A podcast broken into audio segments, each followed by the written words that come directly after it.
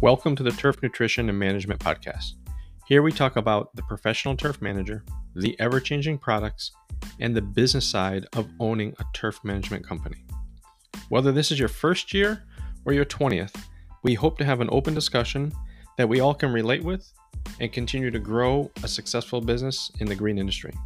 We hope you enjoy this episode. Welcome back, everybody, to the Turf Nutrition and Management Podcast. It is myself, Kevin Salters, with our co-host, Doug Gray. Douglas, midweek, we're going to record this one early and get it over for next week. How is your week so far? Everything's great. You know, seeds moving out, starter fertilizers moving out. I think some guys are starting to ask for weed controls, which is kind of a unique thing this year because the weeds are so bad. And I'm talking about broadleaf weeds. So what product are they asking for? Just basic three ways in triclopyr. Got it. Keeping it simple, shooting it right down the middle of the lane. I think we saw an influx of some broadleaf weeds this summer, so they're looking to clean things up. Also, wild violet, it's really showing its ugly head right now. Kind of likes the water, huh? Yeah. And then, I've been selling some Sublime as well. But, lately, especially this week, it's been more about, basic three ways in triclopyr. Selling some Addit, which is Carfentrazone, to spike it up. There's clover issues and whatnot. But it seems like, things are rolling. It's that end of summer, beginning of the school year doldrum period, I think, for everybody.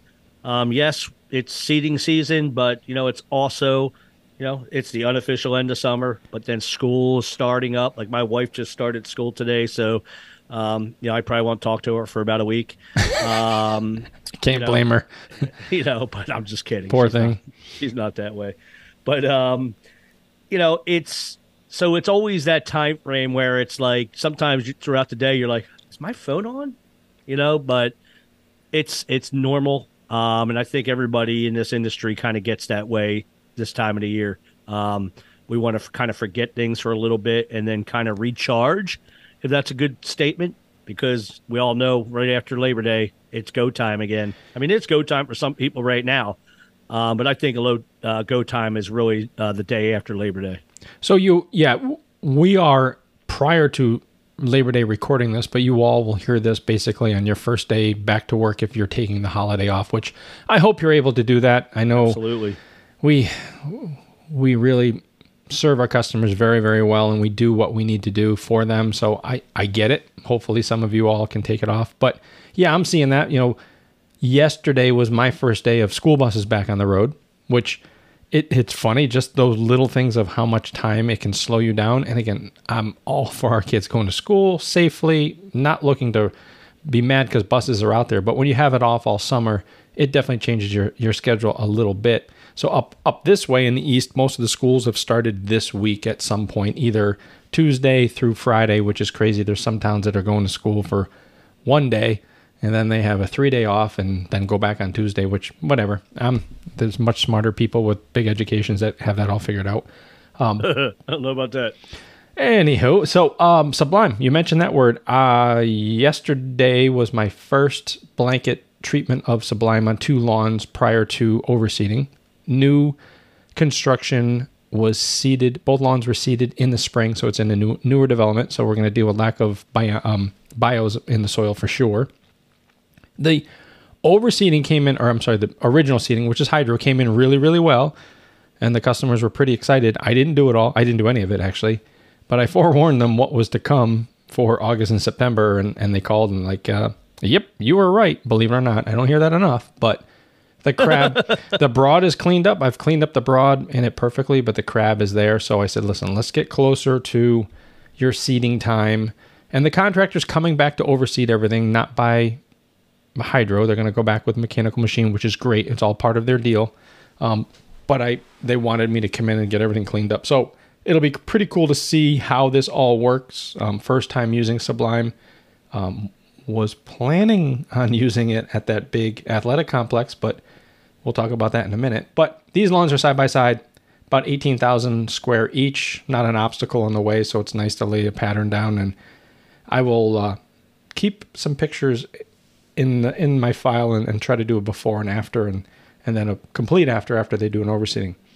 So we've talked about the athletic fields that I'm going to be renovating, and now all the stories are coming out of why they're in the condition that they are in, which I wasn't aware of.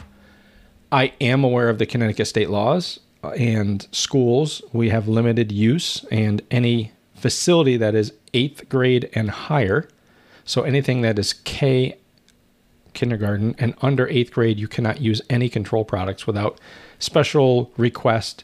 Let's say there's a bee issue, an insect issue, where you'd have to get permission to do that, and then they do some pretty restrictive alerts to the parents ahead of time, closing down of fields. This is a high school. This is 8 through 12. There's not a daycare attached to it. So one, I took that into consideration. Two, the person in charge basically told me what they wanted. And the way you enter the high school is through their front entrance is a school bus drop-off. So you would never go to there because you can't get to the athletic fields. But the rear entrance comes off of a complete secondary road, which that was the road I went to when my kids would go there to compete. So drive in there, do all my thing, trying to get on their schedule for a Sublime laydown before the overseeding happens. It's just under 300,000 square feet. And I send everything over. They wanted the label of the product used, which I did. That got circulated to all the other people involved in the project. Thank God. I don't want to do anything illegal.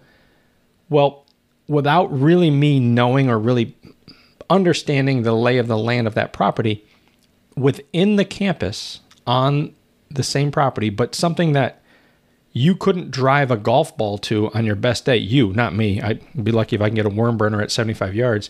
But there is a middle school that is attached to the plot plan. Driveways do not connect that I'm aware of.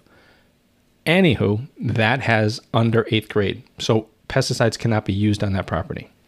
Wow. So, you know, I got emails back. I reached out to our state, our DEEP, DEEP pesticide division, left a message. The representative, I'm not going to say his name, he was awesome, got back to me today. We had a great conversation.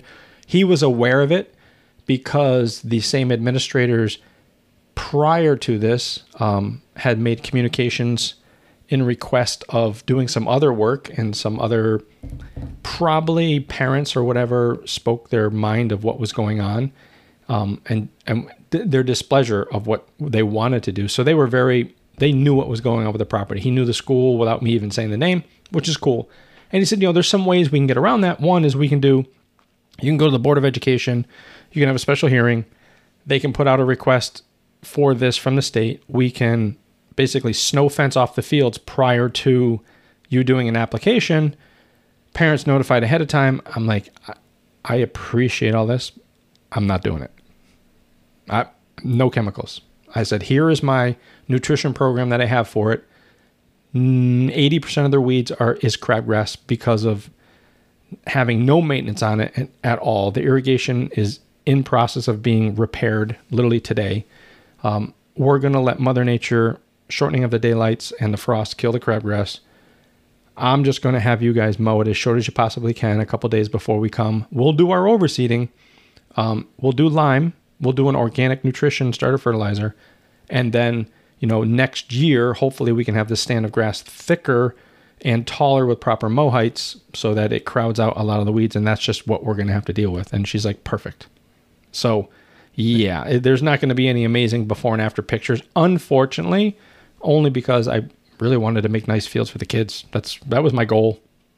You know, it's crazy, and I applaud you for just telling them, no, you're not going to put any of that herbicide down. No. Oof. A customer who does a community that had a big time tick problem, and he applied some products. And it's funny, his co-owner told him, dude, don't get involved in this. Like, trust me when I tell you, don't get involved in it. So he did anyway. And apparently all these people have Ring.com Nutmeg.com cameras on the back of their houses as townhomes. And, you know, I'm confident that the guys did the job, but, you know, everybody sees on their camera that, you know, it just shows that it wasn't being sprayed or whatever. I don't know. I haven't seen video of it at all, but it just opens a can of worms on certain things. And that's why I'm saying this is like, if you did that, whether there was a loophole you could get through or not, it would have opened a whole other can of worms. And you don't want to do that. There sometimes, and this same gentleman, he has a property that has Dallas grass all over the lawn. Me too. And, you know, I said, look, dude, you know, don't make any promises when it comes to this stuff, because, you know, you don't oversell it, because the way that property was, dude, it's going to take you quite a bit to get rid of it. And I said what his co-owner said. I said, walk away from it, because I'm telling you, when I was there looking at the property, I was talking to the homeowner a little bit, and I could see that this guy was going to be a problem. But yeah, God only knows, he will probably end up doing the job anyway. I have, through my career, and I know your career, and many people out here listening in their careers have picked some battles. Yep. And one thing that I have learned with my age, we'll call it wisdom, is picking the proper battle. And yep, there's plenty of things that I know that I'm right with, and it's, I'm going to call it maturity, that I've stepped away many times and just basically bit my tongue and walked away. My wife would probably disagree with that. But something along this line, this is nothing to joke about. Guys, if you're out there, make sure you do know the laws. I felt very confident with the laws and where we were. It literally was a plot plan concern that they are technically on the same piece of property. And the way it was stated, that there has been times that the other school has come over to use athletic fields for reasons of availability, bingo. It just, they're on the same property. The representative from the state, once you say that, it's the end of the discussion. It's okay. I'm not mad. I'm happy. All right. We got this early, and you don't need to come out and do an investigation and complaints. And no, I'm more than happy. We're going to do our best to give the students the best possible field that they can have under the restrictions that we have. That's all. That's all you can do. Yep. We're going to have clover. I said, if we can get the mohite nice and tall in the springtime and stay ho and kind of keep some of that crabgrass at a bay, that's going to be a bonus. Obviously, it's going to be on the edges of the clay and all that. It is what it is, but we're going to do our best to give them the best product we can. We've got that beautiful organic nitrogen that I'm going to send them a label for, so we're going to have no problems with that. Not that it needs to be organic on there. You can use synthetics, just can't have pesticide. But if we have this availability of a wonderful organic nitrogen, that's what they're going to get. They'll get it all year, because there's no question. Yeah, but it's the right thing to do. That if that's the law, then we're just going to follow the law. You know, it's great. Absolutely, we can use all our biosynergy. We can use all that great stuff and work on what we have.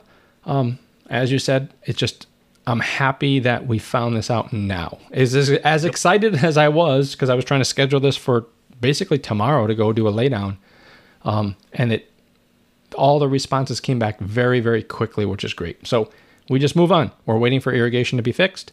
Their maintenance division is going to notify me when heads are marked and it is mowed as low as they possibly can. And then between Ventrac, Stinger, Z-Plugger, we're going to go in there and make a mess of the place and seed the out of it. Yep. I can't wait to do it. Well, hopefully I will do it mine this weekend. I'm going to wait to see what this hurricane that's coming up the coast is going to do. I don't know if it's going to hit us or not, like the rain from it. Right. So I'm trying to, I have a plan to do Saturday and Sunday. On Friday, I'm actually getting a smart controller installed. Nice. Irrigation controller to, be hooked up to my phone, and it will obviously, make me become more efficient with my water, and all that kind of stuff. It basically feeds off the forecasting that's going on and how much rainfall is going on in an area. And but in turn, I can turn it on manually straight from my phone. I can turn on one zone straight from my phone. It's cool technology. It really, it's come I'm really excited about this. Yeah. And what brand are you going with? It's the Hunter. Nice. Hunter version. The guy, one of my customers who shuts my irrigation off every year for me, I called him up and I said, hey, you know, I just need a ballpark of what it's going to cost, you know, because I just want to budget it in for when you start my system up in the spring. And so he calls me and he goes, Doug, how expensive do you think this is? And I'm like, I don't know. And so he told me and I'm like, when can you put it in? And so he's coming Friday. It's wild how fast they've come available. And like you said, how inexpensive they really are. It's not a shocker. It's wild. Well, it is and it isn't, I guess. But so I'm really excited about that. You know, I can basically he is putting in. There's another thing that he's putting in with it that will actually tell me how much moisture is in my soil. Mm-hmm. And I'm just like, yep, that was like $35. So I was like, put it in. But think about, honestly, if you're running a business, which a home is a business, and you're monitoring your expenses, I bet you have a 2 to 3 year return on that controller in water usage costs. Mm-hmm. Really? Easily. Yep. Easily. And I only know that from the water audits that we used to do on large complexes where their water bills were breathtaking. I mean, crazy budgets, but they obviously they wanted green grass. Did they want perfect lawn? No. Did it need to be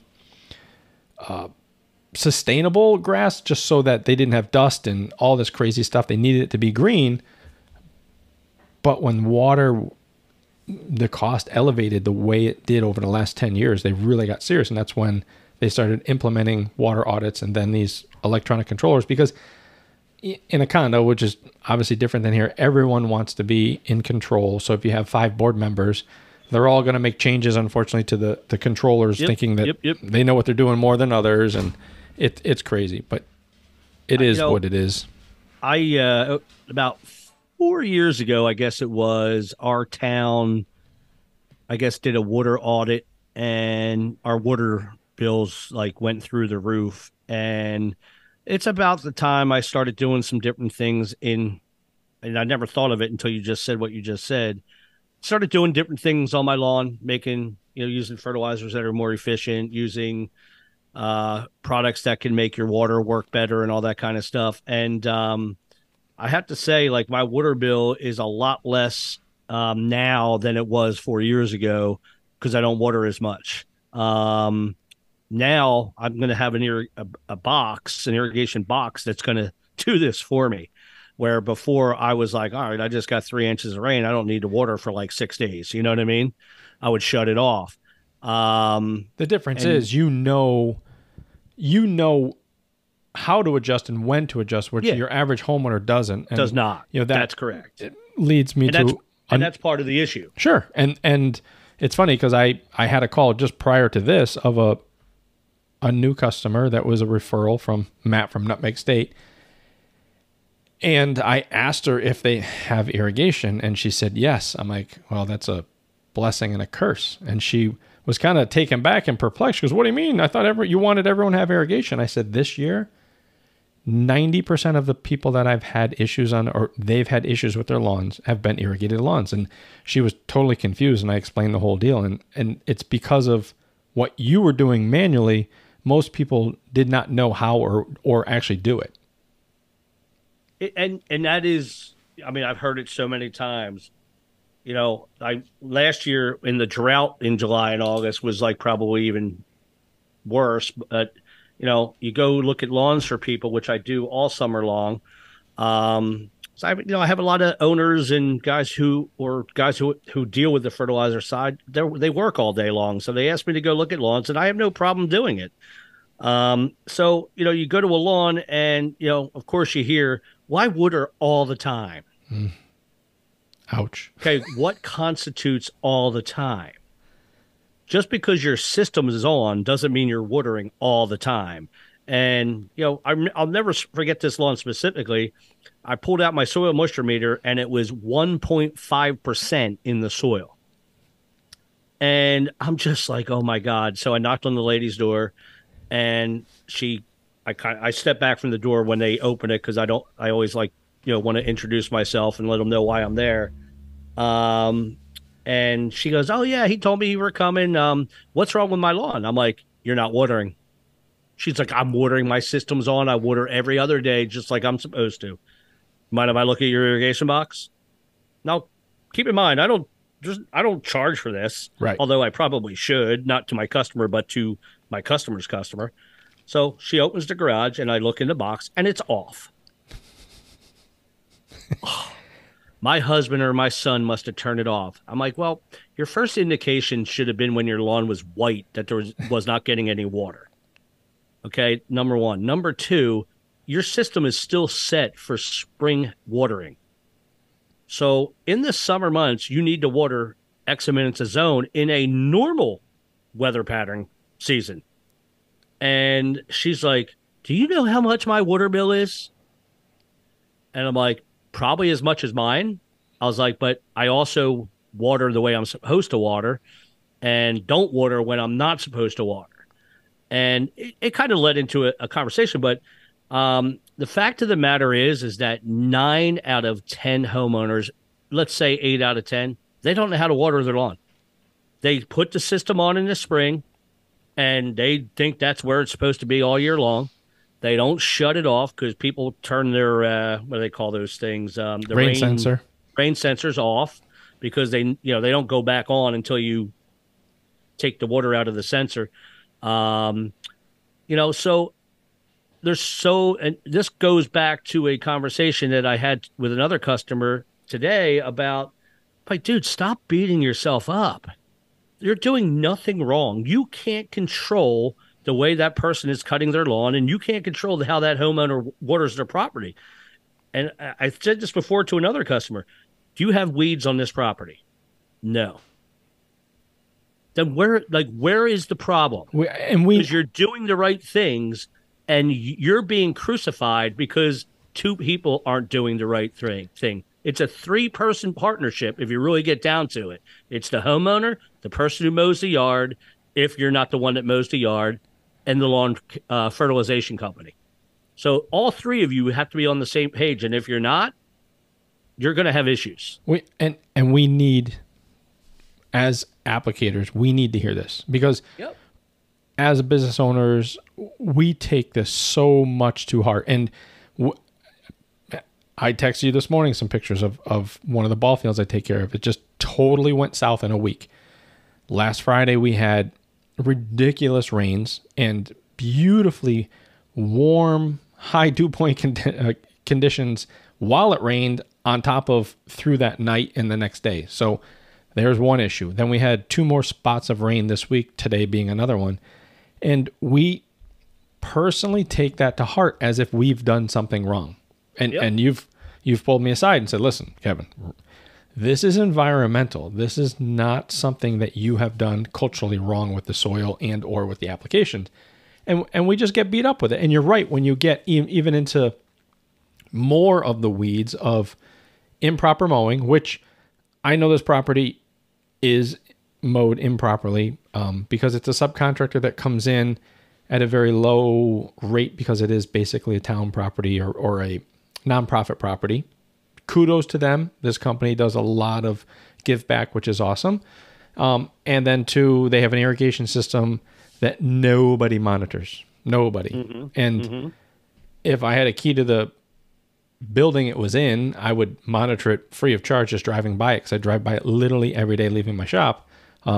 It is what it is. But when you get into the residential market, it becomes even more difficult, because then we come into people, and not poking fun of them, but they think they know what they're doing with the irrigation. They believe they're doing the right things here and adjusting at the right time. I mean, a lot of customers don't even know the percentage dial that you can put onto your runtime. Instead of changing manually on an old digital Hunter, you can just hit the percentage dial and give it 50% more to increase your runtime. So if you're at 10 minutes, you're going to hit 50%. Now you're at 15 minutes per runtime. Boom. Now you need to be even more because it's hotter, and then you can bring it back down. There's simple things. So again, nothing that we don't know about, but those are all the variables that we can't control. And your example of how many weeds are in the lawn and there's none, that's what our job is. You know, the last two seasons, and again, we're talking about the Northeast here. We're not talking about every part of the country, but I know other parts of the country have their own issues. I know, like, what parts of Iowa is in, like, extreme heat and drought, and then parts of Missouri, same thing. It's like, so we're all battling these weather issues, it seems, this year. I think Texas is, like, record-breaking hot heat as well. You got a hurricane that just rolled through Florida, and I'd say what, into Georgia and South Carolina right now. You know, so many extremes that we've had in the last couple of years, and actually you can even take it back further than that, but we'll just talk about the last couple of years. And it's, at what point are we going to start educating our customer? And it leads into what I kind of saw. I saw this on Facebook yesterday on a post, and it kind of really threw me back, because I haven't thought this, and I don't necessarily know if I think this way, but it kind of threw me back with the whole statement this gentleman said, is that, you know, lawn care has become the new mowing. So what do you mean by that? Well, what do we see? What do we see what's happened to the mowing market in the last, I'm going to say, 25 years? We went from 25 years ago, we were getting $70 for a 10,000 square foot lawn to mow. Today, hell, I don't even know if you can get that for an acre around here. Yeah, that is so true on how the prices have gone way down because of the competition that's out there. So, but again, these guys are driving down the price. Quite frankly, most of them are probably uninsured, paying under the table. So there's your tax dollars not getting paid, things like that. So you have to pay insurance, and insurance, I never knew it was this expensive, but man, it's expensive. So we got to stop that. I know it's not, there's nothing we can do about it, but we have to educate the customer, because let's just say some accident happens on somebody's lawn, and to a guy who's uninsured, well, guess what? We don't need that happening, because that could open up a whole other can of worms. It does. So, I mean, I know of examples of that happening to where, this is many moons back, a guy had a tree company, weekend type work, had a full-time job, had a bucket truck. Guy was up in the bucket. He wasn't insured the way he should have been, and the bucket failed. So 60 feet of a bucket comes screaming down, and the guy's in intensive care in the hospital. And what happens in a situation like that? It goes after the homeowner's insurance of the property. Absolutely. So then that's when all the lawsuits start coming. It's... and nobody wants to be in that predicament. On top of, here we are, we've just injured one of our teammates that we never want to happen. And it was a failure of equipment. But again, the equipment wasn't inspected the way it should be every year because, well, he wasn't fully in business and didn't know, and or maybe he just didn't want to pay for that annual inspection to have the bucket truck, cables, hydraulics all inspected. Be that as it may, it becomes a learning piece for all of us that you need your insurance. It's funny. I hate paying other people for things from my home, anything. I'll fix and do just about everything myself. And I service my insurance company, their personal homes, a lot of their employees. And my agent, he knows, and I tell him, says, I just cover me the max of everything. He's like, you want to see if we can finagle this? And nope, hit me. Not worth it. Nope. It's not worth it. Bill, I'm like, Bill, what's it going to save me? $1,000 a year? And I'm not trying to throw sand at the wind like, oh, $1,000, I would love $1,000. But when I was in the commercial market, the amount of lawsuits that we had, having that proper coverage is so well worth it, because it's going to happen one day or another. It's going to happen. It has to happen. We complain about the big chains out there, right? And quite frankly, I can't speak for every other area. Like I said, I know that there's some issues, doing 300,000 square foot lawns for $1,500. I understand that. I get that. But, basic residential areas, I haven't really heard a lot of lowball pricing going on in my area anyway from the big box stores, box chains, I should say. You know, but one of the things after I read this, I got to tell you, I sat there for like, I don't know, thinking about it for a good half hour to an hour as I was driving. And I'm just like, God, man, has it really become that? Yeah. And then you listen to people about the pricing structures in areas. And I saw some of the comments after that, and I'm like, okay, they look decent, you know, in the whole 9 yards, but I know what people are struggling with out here. But the whole flip side to that also is that, you know, and I'm going to say this loosely because I'm not trying to throw anyone under the bus at all, but it's one of these things that we talk about internally, that there are companies out there that will sell to anybody, and you know, whether how big or small you are, will sell them at the same price for everything, which in my opinion, a guy who is a truckload user price guy, you know, 10 pallets should be getting an extraordinary, more expensive or lower price than a guy who's buying 10 bags, you know, in my opinion. And it doesn't happen in certain parts of my area. I know that. And I think it's funny because it's like, this is why pricing, one of the reasons why pricing keeps going lower and lower and lower is because this happens. You know, perfect example, like, you know, this particular company, and I won't mention the name, in my area here in New Jersey, you know, they're selling grass seed for the same price to a guy who's 5 bags to a guy who's 10 pallets. How is that fair to the guy that's doing 10 pallets?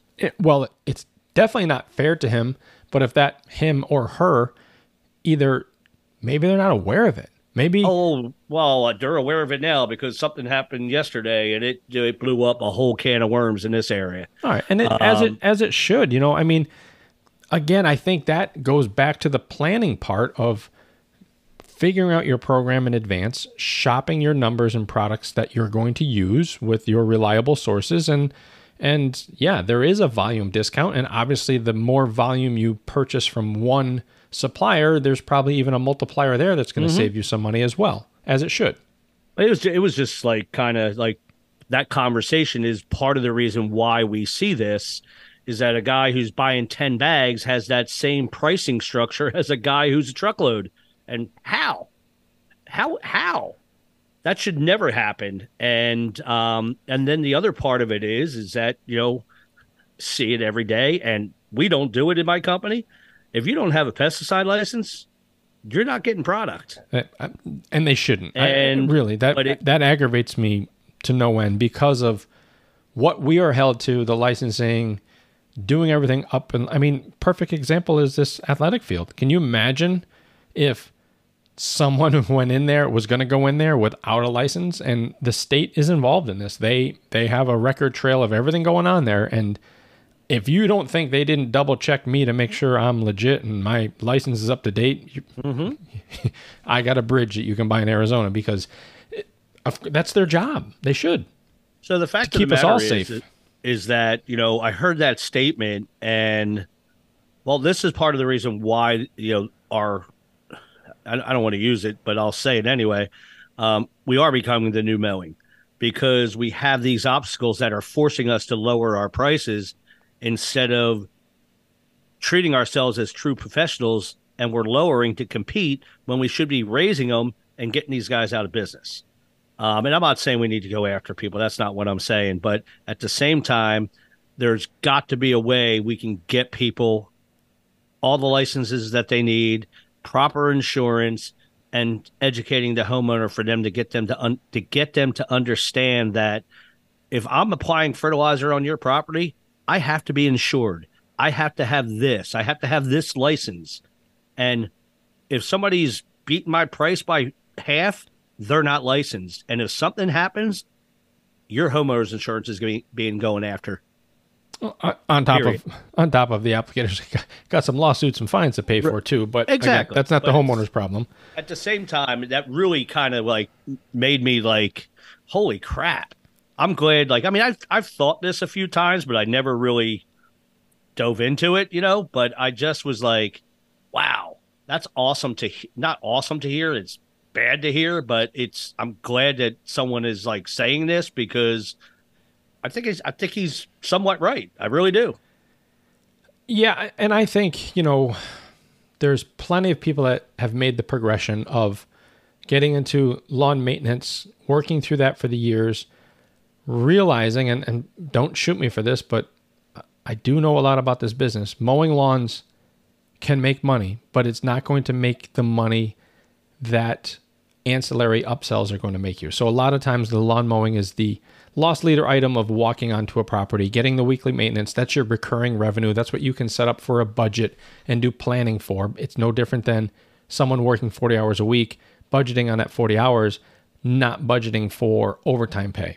So you never want to budget on that. Well, the ancillary work, now, once you have that in your portfolio and you're doing it, you build your budget to that.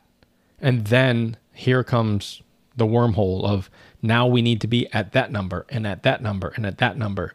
Well, a lot of those guys are getting tired. And I was speaking to one this past weekend, that they have their regular maintenance. And he said, my ancillary has dried up. Like I have no guys working right now other than my weekly mowing. We all know and knew this was coming, that pocketbooks are going to get a little bit tighter. They have to. And people haven't felt it for a while. 2008, 95, 96, 95, 9/11, all those. I've been through all of them. It's not here forever. But people, I think, are looking outside of that weekly maintenance to something a little bit more each visit compared to doing their, let's say, their mow at $55 a stop. So they get into the, I hate to say the furt and squirt, but the turf management side of it, because it is a higher profit margin. Yes, you have a higher material. So now you have labor and material and a little bit higher insurance rates. But there is some better return and there is a little bit more loyalty with customers. So it becomes a little bit more of a valued service. So we have new people coming in and they may not understand the price structure and they may not understand the expenses going forward. And they're coming in as they do with their lawn of a lower rate, just to get work because they're starting. And that's when it starts diluting everything quickly. You know, I have quite a few people that'll like ask me, new guys that got into the business or even guys that have been in there for a couple of years, you know, and they would ask me like, you know, where should my price structure be?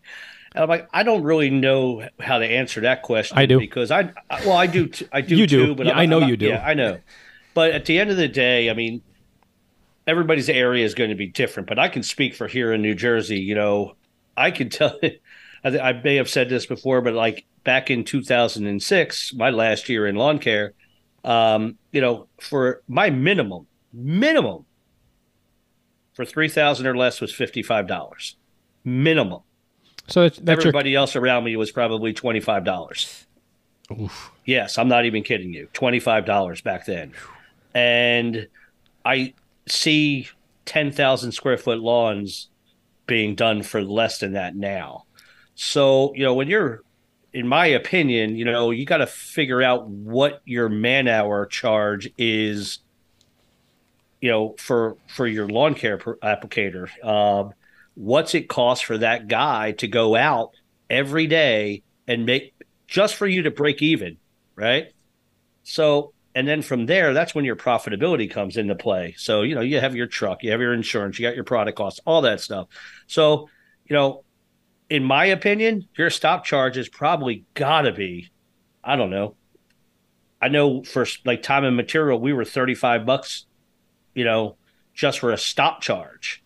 So today, what's it got to be? 45 to 50 at minimum? So, just for a stop charge. So what are you? Go ahead. Or you can base it off of a square footage price.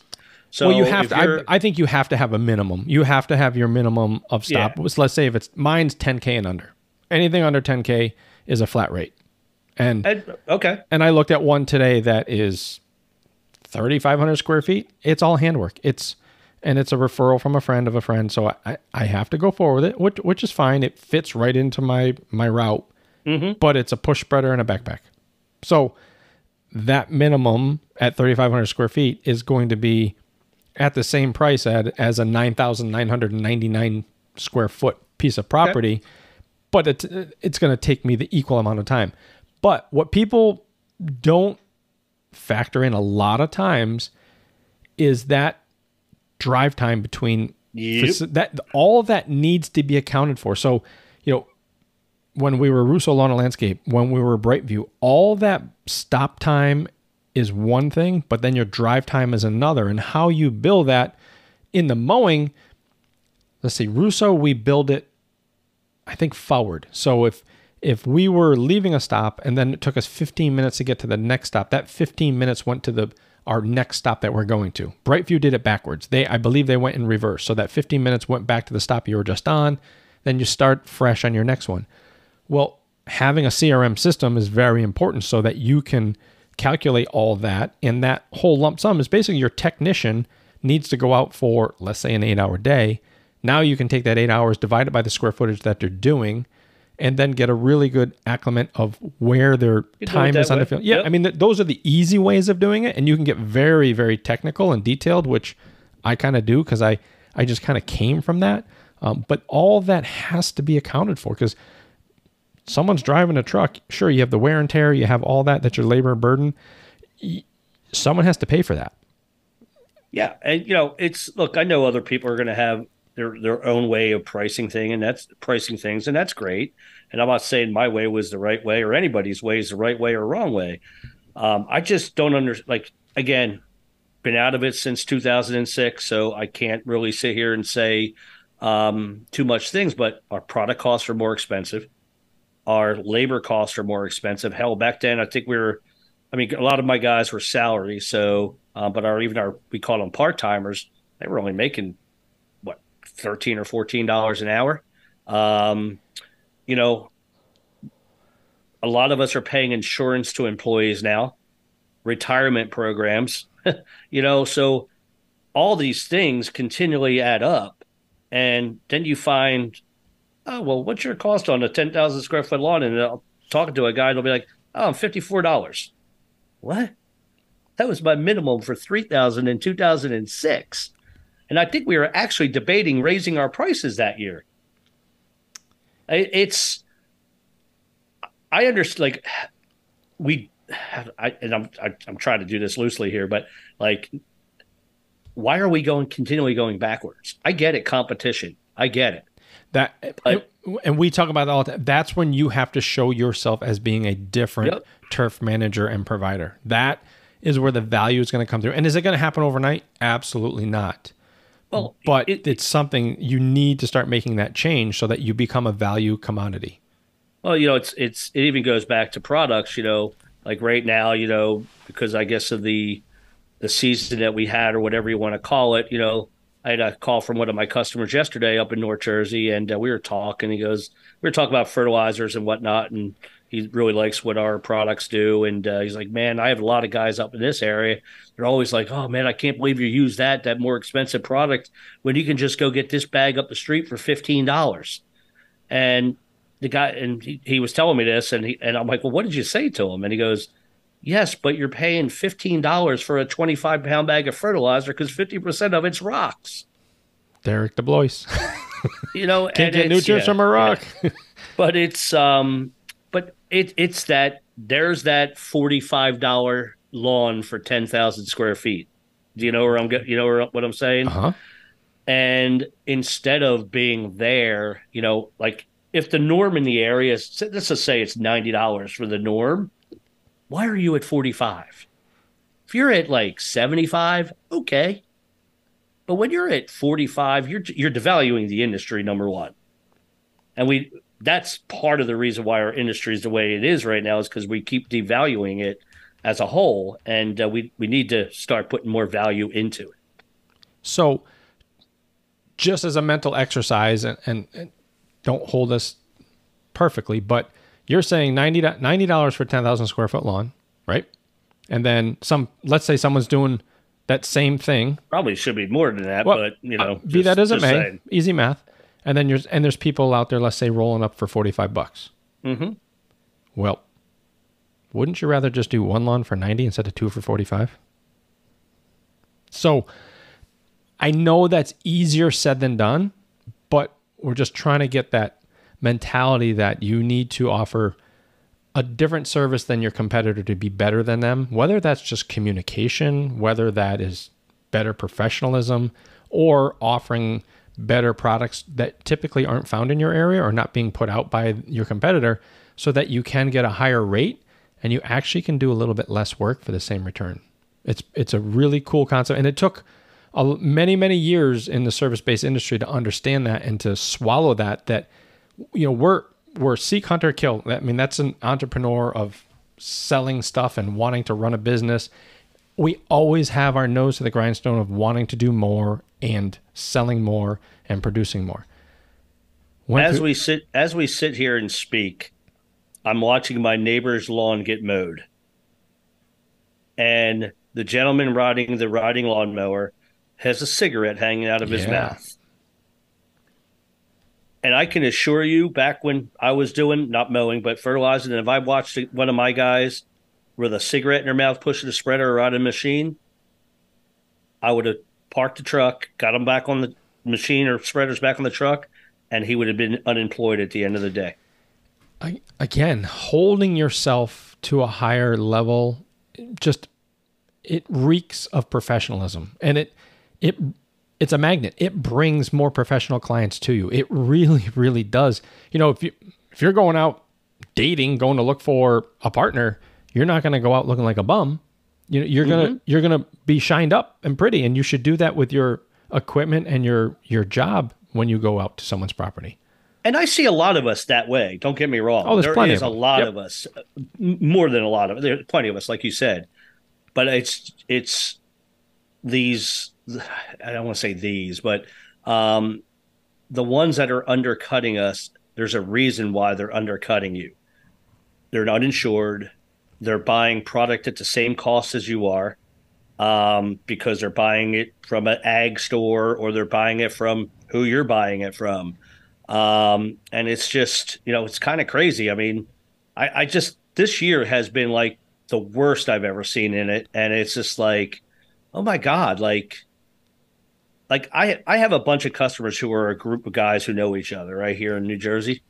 And, you know, they all talk to each other, but collectively through all of them, and they're really local. Like they're probably within, I don't know, 5 to 8 miles of each other, right? But they all run a really good business. They all talk to each other every day. They're all friendly. And in that situation, yeah, collectively we met as a group and, you know, they came along as customers and they all get the same price on stuff. That's cool. But when you're doing with just total individuals and who don't even know each other or whatever, and you're going to give a price of a guy who's buying 10 bags the same price as a guy that's a truckload, man, that's no way. And then show me your license, please. So a perfect example is I picked up a couple bags of just a specialty product. However, I know what the pallet price is of it from past purchases. The couple of bags that I picked up was $4 more a bag than if I bought a couple pallets of it, as it should. You know, even they know and it's funny because they actually brought it up. They said, hey, last time you bought this, it was at this price per bag. And then when you bought it at the pallet price, it was this. It's actually come down a little bit just because a FERT has come down since the last time I was actually in there buying something. Yeah. Yeah. That, I don't know if they were just trying to justify the price or what, or, you know, just like, hey, you know, you're probably thinking you're getting it at pallet price, but you haven't bought pallets in a while and you just need a couple bags. I'm like, yeah, that's cool. But that's the way it should be. I wasn't taken back. I'm like, yeah, that's business. Well, I mean, look, if it's somebody if it's somebody who buys a lot of product from me and it's just like, hey, I'm at the end of the round, they need 10 bags to finish up. I'm not going to change their price on it. But that's totally different than me just walking in for a specialty product just to get a service done. And I was totally fine with it. But, you know, again, unfortunately, a lot of people are just looking to sell product and go off of sales dollars compared to profitability. And that's your side of the business, not mine. I don't know what margins and markups are on bags of fertilizer and all that stuff. It's just, it's a big product to store, purchase, move, ship, all that stuff. So there has to be. Warehouse space ain't cheap. Right. And it has to be, it has to have a markup on it, just as our stuff isn't cheap either. I mean, everything has mass overhead and going up every day. Fuel prices are cranking again. And yeah, it's just one of those things. After that guy said that on that Facebook group, it just really kind of was like, well, you know, maybe it's just time to have this conversation. And I think it's definitely something that has to be talked about because I just don't. I want to take care of the customers that are good to me, so I could be good to them. But then the guys who drive it down into the toilet make us all look bad, and that's not a good thing. So yeah, and I'm not even going to call it a competitor. Another company that is in my area, as in they're in quite a few areas, and I see them driving. It was yesterday. Yeah, yesterday. Pickup truck, and I'm still always baffled how I can never see enough product in the back of that truck to do the revenue that I think that truck should do. Shame on me, just on the business acclimate that I've had over the years and being trained by Russo Lawn and Landscape and Brightview and return on dollar and all that stuff. And then you see the open trailer. Okay, you have an open trailer, great, no big deal. I like enclosed because at the end of the day it's locked and it's out of the rain. Plus it's basically a chemical warehouse and no one can see what's in there and I can mix and match and do my things. Their machine, I'm not even going to say what type of machine it is to give it away, but it's on the trailer. They don't fold the booms in. Okay, I get it. It's nice not have to take them in and out. Not strapped or chained. Parked kind of kitty corner and just rummaging through the neighborhoods going from stop to stop. Two people in the truck, backpack blower laying on its side on the trailer as well because it's rolling back and forth. That's what I'm going against. It's also the same company that I've seen, not that I understand people smoke, but there's a time and place for smoking, but sitting there smoking out by the curb, waiting as if their machine fills and it just doesn't look professional. And sure, are there more men home right now because of working from home now that has happened? Yes. But in my era, typically you were dealing with the woman of the house. And your goal was to always make that person feel as comfortable as possible when you were on their property. Well, and also keep in mind, you're on camera. Oh, gosh, yes. So 100%. Everybody has a camera at their house. Maybe not everybody, but I'll bet you it's a good 80 to 90%. All day long, especially with the convenience of like the Ring doorbells. Never mind security systems now, but just the Ring, plug it in yourself. You don't need a technician to do it. Oh, yeah. Everyone has them. I mean, every time I pull up to a house, I'm going to look at a lawn. That's the first thing I look for. Not that I'm going to do it. Like, not that I'm looking to do something. It's just, it's the first thing I look for. So when I walk up to that door, I knock on the door, ring the doorbell, whatever, and I back off. And then, you know, sometimes they'll come to the door and sometimes they'll answer through the Ring.com or the Ring, whatever it's called, the Ring doorbell. And, you know, I introduce myself, you know, announce myself, blah, blah, blah, blah. But, you know, you have to be cognizant of the fact that you are on camera. Hell, there is a mosquito control company in New Jersey. And Connecticut. Oh, is it in Connecticut? You know where I'm going. Oh, yeah. That they make their, whoever the head applicator is on the truck, they wear cameras. So they wear what do they call body those cams. Things? Yeah, body cams. So I stopped to talk to them. They were getting ready to service one of the lawns that I service, and I rolled up and I had one across the street to do. It was no big deal. So I walked up to the tailgate and said, "Hey guys," introduce myself too. Both of them have to wear body cams. They record every application with body cams while they're doing it. I'm like, really? Why? He goes, well, accusations of theft. So someone stole something. We've had plenty of accusations of people saying, oh, you didn't treat this area, you didn't treat that area.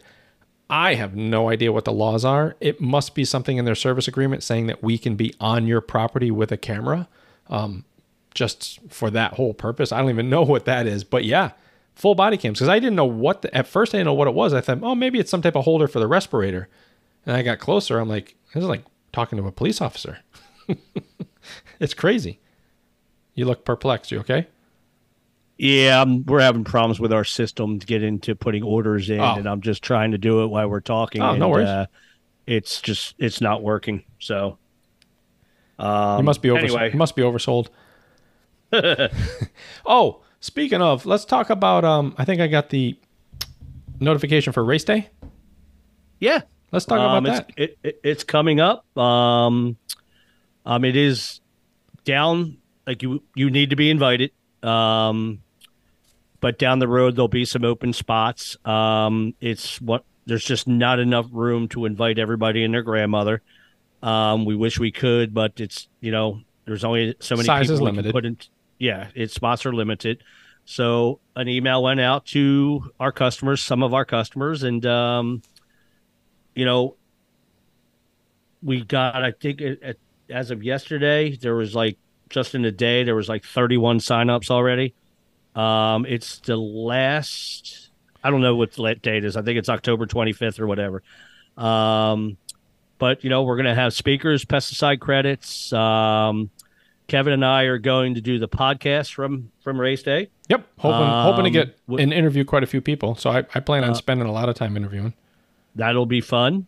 But, we're going to have some really good speakers. I could be wrong on all of them, but we're going to have, I'm going to do a talk. I think we're going to have Corteva there, All Ball, QualiPro.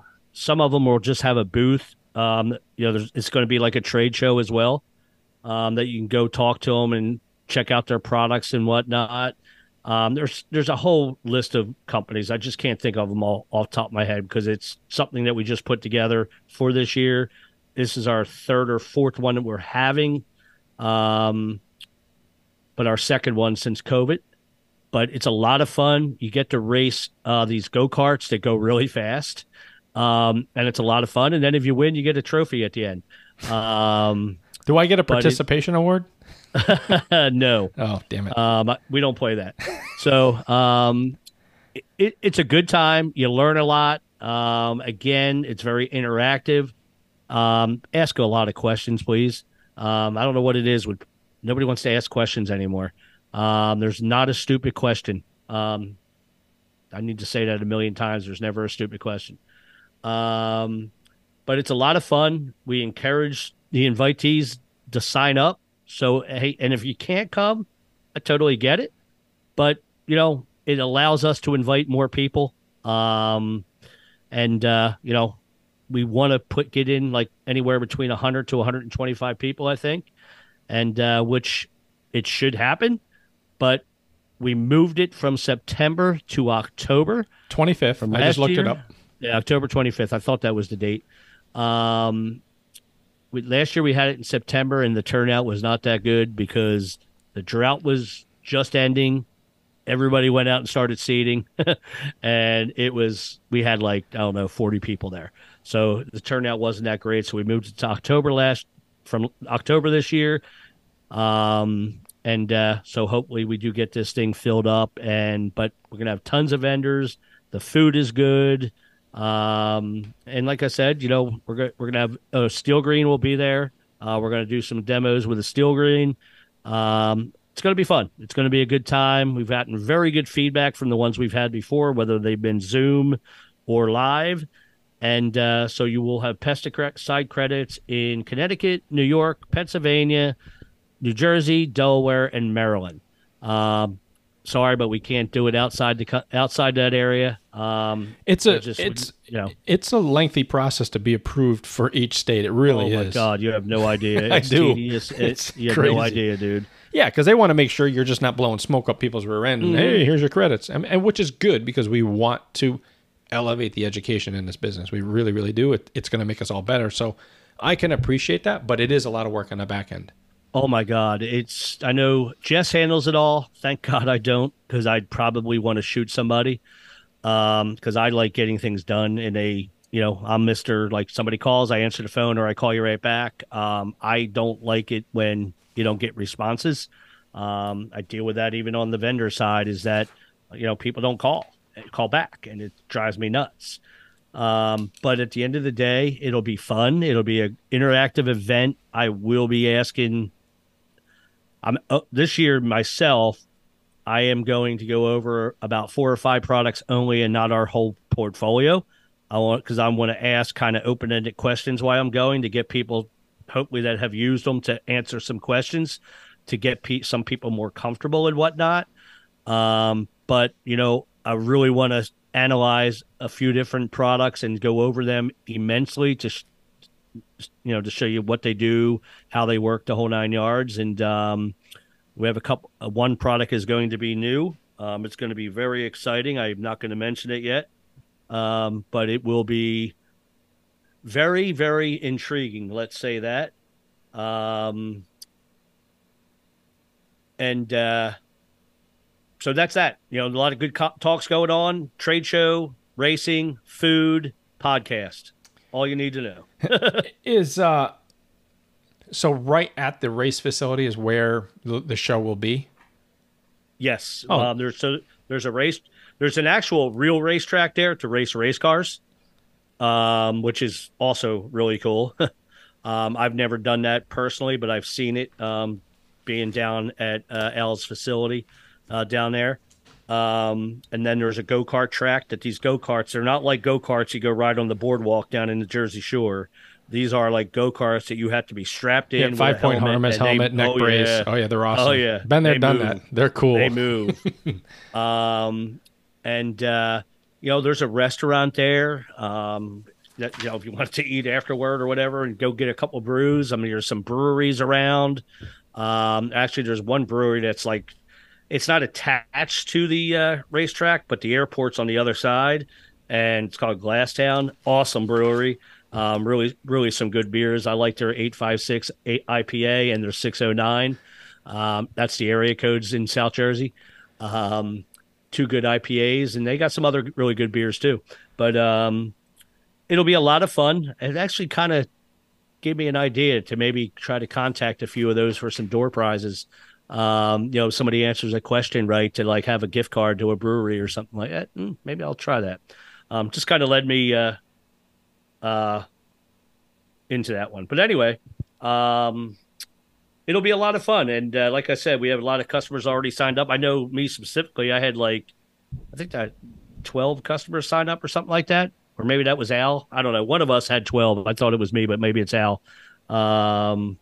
Anyway, it'll be a lot of fun. And I encourage, if you've been invited, please come. And if you're not going to be able to make it, just let us know so we can invite more other people. Yes, it was selective because it's only limited. But at the same time, there's always seems to always be some room at the end. So I know your last one that you did over the wintertime, you guys offered some hefty amount of credits. It was, yep. I think it was 5 or 6, which in the credit seeking world, that's a big dose, which is awesome. It really, like I said, your winter one, which I actually reached out to Jess, I think it was this week or last week, just because everything has to now be in our system with the state here in Connecticut has to be uploaded. What they haven't got, the system isn't robust enough for me to go in and actually see what has been archived. So of course, you know, the 3 o'clock in the morning, 2:30, and like, shoot, do I have enough credits? Because this year is a renewal year, which I do. I always overcredit just because I want to learn. It's not so much about the numbers of credits you need. It's finding good programs to actually get educated from. And she reached out. She told me, yep, here's the response of an email from the state that they received it. You're all logged in. She sent me over a copy of it already. And I'm pretty sure it was 6 credits. I'm like, damn, that's a hitter. Yeah, that's awesome. You have to follow. It's not as easy as you think it is to get credits. It's not just, you put a class together and you can get credits. It's not the way it works. You know, you got to show certain talks. Like when I do mine, I got to talk about, you know, the active ingredients that are in there, the rates that we recommend, encourage you to read labels and all that kind of stuff, because that goes for core credits as well for the state of New Jersey. I can't speak for every other state on how it works, but, you know, we have to have certain parts of it to talk about, you know, proper mixing and, you know, don't hold a cigarette while you're mixing a spray tank, you know, things like all kinds of stuff. There's curriculum you have to follow. Correct. Yeah. And it's, you know, speakers that come in, you know, they have to talk about what they're supposed to talk about that we get approved, you know, like if let's just say I'm going to talk about pesticide safety, right? I need to show the protocol on how that works or how what I'm going to talk about, and then they approve it or not approve it, or if it's okay, they may not give you a lot of core points. But we also like to we also need to focus on the categories as well, because it's not just core that you need. You need the categories as well. So a lot of times 3B will be heavy because we're mostly turf in this in our industry. But we seem to always have a few 3A, which is ornamental. And then core. Core is tough to get, man. It's really tough to get. So typically the most you'll ever get in core is maybe 4, but usually it's around 2 to 3. It's just really tough to get that all into a day's work. So it's like a half hour of core talk. You get like a half a point. So where 3B and 3A, I don't know what the protocol is for it, but it's always greater. Like I think in the wintertime, we were like 2 core. This is for New Jersey. 2 core. I think we were 8 3B and like 4 3A, something like that, which is huge. It is. But it's just so much work. I know she's working on it now, and I could, next time I talk to her, she'll be like, "Oh God, I got to deal with the states again." It's like, it's frustrating because they don't get back to you in a timely fashion. The lady in New Jersey has actually been very good. They're understaffed, unfortunately. Yeah, it stinks. Yeah, unfortunately. So, but it is a lot of work, and like I hope that we all sign up now than waiting to the last minute, because like I said, if you can't come, you can't come. Nobody's going to hold you to the fire over it. But if you can't come, just let us know, because we like to invite other people, and that's really what it comes down to. It all goes back to that planning thing. Planning. Imagine that. Yeah, huh? It's crazy, and the decisions we make when we don't plan. It's funny, So today, I worked on some stuff today for early order and pricing for next year, and kind of led me into what we've been talking about, like where's pricing going to be, and I don't know where everybody thinks chemical prices are going down, but I saw chemical prices on the total opposite, going up from what I saw today and from vendors who I got pricing from. So now the negotiation side hasn't begun yet.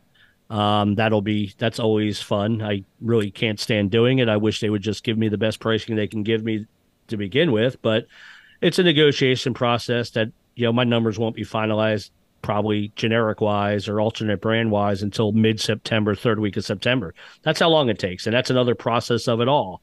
It's not just, they give you a price and this is what it is for the year. That's not really how it works. You would hope it would be that way, but it's not. But God only knows what's going to happen next year with pricing. But right now prices are up from what I've seen. Any rough percentages? Just all over the board. Yeah.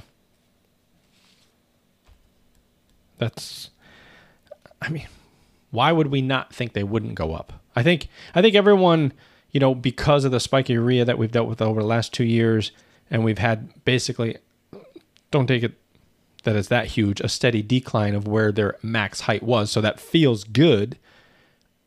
I believe our control products didn't raise at the rate of our urea did. So now we're thinking, chem's got to go back the other way too now, which isn't true. I guess there's probably 2 ways of looking at this. It's possible that, how do I say this? See, the impression that I think that people were having is that, they have so much inventory, they're just going to lower their price, because some prices were being thrown out there from distributors, just dirtball numbers, because they're trying to get rid of their inventory. Which, whatever, it is what it is. But then when I got my one customer who I distributor who I do a lot of business with, I was like, huh, okay. So, you know, the negotiations are underway. We're going to have a new company we're going to be doing business with this year, and we're really excited about it. A few new products that they have that other people don't have, and it's going to be really awesome. But, you know, at the same time, it's everybody's fighting over the same business. And it's amazing what people will do to make a sale. Anyway. Yeah, I mean, the competition is tough. I mean, it can make people better, but it can actually turn people very evil in anything in life. It's, and I'm, look, I don't think there's any, but none of us are whores in this industry, but, you know, it's, we keep lowering price, and there's, they're going to hit the bottom. And then what does that do for anybody? Well, because eventually people are going to shut down their doors because they're not making enough money. So you're going to lose distributors down the road, and that doesn't help anybody either. You know, there, again, we talk about it just like on your side of the business and my side. There's my side of the business. There's a cost to everything. So, and you got to know your cost. It's been really a path that this country has taken over the last, I'm going to say 10 years. Mm-hmm. It was originally Walmart that was putting the mom and pops out. Anyone that knows me, I don't shop at Walmart. Not that I'm above Walmart by any means. 1, I hate to shop. 2, I hate going into stores. 3, unfortunately, I understand their model and I understand the amount of people that they employ, but I deal with mom and pop businesses all the time, and I know Likewise. What it hurts them. Our hardware store in town here, George, he's a gem to our, and it's a running joke. Like if I go to him for something and he doesn't have it, the next place to go is across the Connecticut River into Enfield to deal with traffic to go to Home Depot. And I'm like, George, there's no way you're sending me over the bridge. He goes, Kevin, I can't carry it. I don't have all the room for that. I'm like, I don't even know if my permit is legal anymore to go to Enfield. He goes, I'm sorry. He's a gem. He has everything. And it doesn't matter that it's $1 or $5 more. I love to support our small businesses. I really, really do. Walmart likewise. Walmart really put a chink in that armor. Then it became Amazon and all these large private equity firms that buy these businesses up and basically run on the Walmart theory. Do more mm-hmm. for a little bit less, but a higher volume. And then you work on efficiencies and how to streamline and buy bigger and buy cheaper and then pass that along. And hopefully their model works out after 2 to 5 years. And now all these mom and pop businesses are out of business. We have empty storefronts. We've created that monster because of our instant gratification and needing something delivered to our door within 6 hours. You know, I mean, look, I'm not going to sit here and say I don't buy from Amazon. Oh, I do. It's convenient, you know, and I got that. But I also, before I do that, there's a lot of local stores I have in my area, even close by, Haddonfield, Haddon Township, you know, some certain like really nice shopping areas, so to say. You know, and before I do it, I look to see where everybody else is. And if somebody's a couple dollars more locally, I'll just go get it locally. You know, but if it's, you know, major, you know, yeah, I'll buy things from Amazon. But, you know, I really don't like these bigger companies are the reason why we're being one of the other reasons why we're being squeezed. Right. So they keep squeezing. We keep lowering and they keep squeezing harder. And then eventually there's going to be a bottom. What are we going to do when we reach that bottom? What are we going to do? Does anybody have the answer to that question? Nobody does. And here's just another quick little example. I was employed by Brightview for 2 years after the acquisition of the company I was with prior to that. But I still get their emails, and it was today we announced that they hired a new president and CEO. They went their separate ways with the CEO that was present, that was there when I was there. And I'm not going to mention anyone's names. Anyone can do the research and find it. So they're excited. You know, this gentleman's been with another company for 25 years and probably has done great things. They've also received an investment from One Rock in a form of 500 million newly issued shares of convertible preferred stock. So what does a company that started on the stock market at 8 and change, was up around 19 when I was there. It's down, I believe, back into the single numbers. Now just threw another $500 million into their portfolio to buy businesses. That's all they can. That's the only way they're going to make money is bringing in more customers, and customers have to come from acquisition because Brightview has a great sales team to go out and get the jobs that they're bidding, but there's other jobs that are locked up in multi-year contracts and they need people, and the best way to find people is to buy them from a company that's already working. Good people are working, not people that aren't good are not working, and there's a reason for that. Sure, there's problems when people get laid off and there's great talent out there, but it's easier and it's more profitable. I mean, that's how True Green buys and grows their expansion, is all by customer acquisition. And here it is. So if that squeeze isn't going to hurt our lawn care maintenance people that are out there that are listening to us, it will. I mean, I lived it. Well, you know, look, and this is all, you know, we all see it happening, you know, and I just, again, we just, what do we do? I mean, that's, I guess that's the question that needs to start being talked about. Like, let's get some answers. What do we need to do? And I'm not saying that it should be for a fertilization lawn. We shouldn't be $300 for 10,000 square foot lawn. You know, for a 3,000 or 10,000 square foot lawn, but we certainly should not be $42. That's insane, in my opinion. So how, like, that conversation needs to start, because again, what are we going to do when we hit that bottom? But I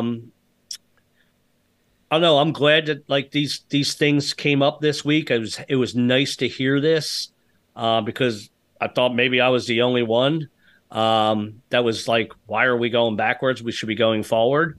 But maybe this will generate some conversations. I don't know. Like we talk about all the time, please reach out. Come on the podcast if you have some ideas and whatnot, because or if you're having problems that you and I may not be able to solve, but someone listening to here probably had that problem. They had that problem. Exactly. Guaranteed. So, you know, it's an interesting economy we're in right now. I think you're right. I think you're going to see a lot more acquisitions, especially after this year. I mean, look, I have customers all the time that reach out to me and are like, dude, I don't know how much more I can do this. I don't know how much longer I'm going to be doing this, man. I might be looking to sell in a year or two. And, you know, and I was asked, well, why? Employees. It's... Nobody wants to take the responsibility of being an applicator. They just want to go out and apply the product. And if they're done, they'll go do 15 lawns and they're done. Nobody's taken that step like we had back when I was in it and when you were younger, let's say, and going out and just pushing that envelope and doing total quality and doing as many lawns as they can a day. Which leads me into another interview that I heard this week that really hit home. He is with our city Hartford, that's here, police department, and it was a conversation on their recruiting process, where they are, all this stuff. He said, listen, the mindset of the younger generation that's coming through, and I'm not here to offend anyone, it's just how you guys were raised compared to us people that are a little bit more wiser. We call that older. That's the polite way of saying older. You know, what you just said of the challenge of how much you can do in a day and doing more and the return on it. Now people, they want to work 40 hours a week at the most. Mm-hmm. They rather have experiences with and have that time off. They're not looking, you know, that the further and further we get away from our ancestors coming to this country from undeveloped countries to come here and break soil and have something that they've dreamt about is further and further away. No one realizes it anymore. They don't teach that, or the kids aren't feeling that anymore in school or at home. You know, everything is a push of a button. Everything's called Amazon. Everything's, you know, .com this. Great. I'm all for moving forward and advancement, but our workforce, you know, needing to have safe spaces and this and that, that is ruining our work ethic in our country. Now, our borders are open and all these immigrants are coming in, and that's a whole different topic I don't want to go into. The only one of the positive things that I will come from that is the work ethic on the people that are actually going to produce and work and are excited to be on this promised land that we live on. We'll have an amazing workforce once everything figures out. There's going to be plenty of deadwood. There's deadwood in every society we're in, but absolutely, they're coming from an under-industrialized country. Yep, and I've dealt with them. We've had me too. So many wonderful workers from Guatemala and down south through the H2B program. Just absolute gems of people. Trust them at my house while I was on vacation. Great workers. Amazing to see them have lunch every day. They would sit down and they would share everyone meals, and then, hey, El Jefe, come over. And then I would sit down and you would break bread with them, and everyone's meal became a buffet. It's just really cool stuff. We're missing all that. A few weeks ago, it was probably over a month ago now, I went one of my customers into a community that he was having some issues on. New construction, absolute crap soils, But, you know, I think he was also having some spreading issues by the applicators. Well, we know that now. But anyway, it's, you know, these machines that we have today make this job so much easier than it was 25 years ago. Oh, yes. Okay. And I'm just going to say it, to hear the whining out of some of these guys that they work so hard and whatnot, I just scratch my head because, first of all, if you worked for me back in the day, a machine didn't go on a lawn that was under like 15,000 square feet. And the only way it would is if there was like 30 houses in a row that we did in a community that didn't have any fences, because spraying by hand and pushing a spreader on a 5,000 square foot lawn is a lot faster than taking the machine off the trailer, loading it back up, taking the blower off, the whole 9 yards. I will say, you know, I mean, I'll stand true to that statement forever. And I think, you know, one of our people that we had on this podcast, Chris Stout, he said the same thing. I mean, he's like, you know, machines are great, but they're not meant for every application that should be done out there unless you're dealing with big, big properties all the time, like yourself. You know, it's these machines. We should be more productive doing with these machines, and we're not. And I don't know how to make it more productive, because we should be doing more than 15 houses in a day, unless you're doing, you know, the 300,000 square foot lawns that you're doing every day. Well, I do it. And again, I pull my route based on square footage, and sometimes I'll go into that same square footage and it's 31 lawns. That's my route for the day. Yeah. And sometimes it's 8. And that's fine. I'm, again, blessed to be in the area that I'm in. It's also... can be extremely profitable doing an under 10,000 square foot lawn compared to a 36,000 square foot. Oh yeah. And people don't realize that. We can help you and show you and be extremely profitable doing a day of small stops compared to a day of large stops. But you know, when and again, I don't want to make this sound like, you know, I mean, this is 20 something years ago. But you know, we had 6 residential crews going out every day, a commercial crew every day, a tree and shrub guy going out every day. And we had machines, don't get me wrong, but they weren't used on every lawn. Hell, I can't even remember the name of the machine that we used. It wasn't Permagreen. God. Whew, I'm trying to think what would be available back then. And I know back then machines were almost different in different territories. Like Permagreen didn't reach everywhere at first, and you probably had some stuff that was not available in our area. And it was some guy in Pennsylvania. The salesman's name, if I remember correctly, it was a guy in Pennsylvania. His name was John Saunders. He then in turn, I believe, left that, and he was one of the first franchises of Weedman.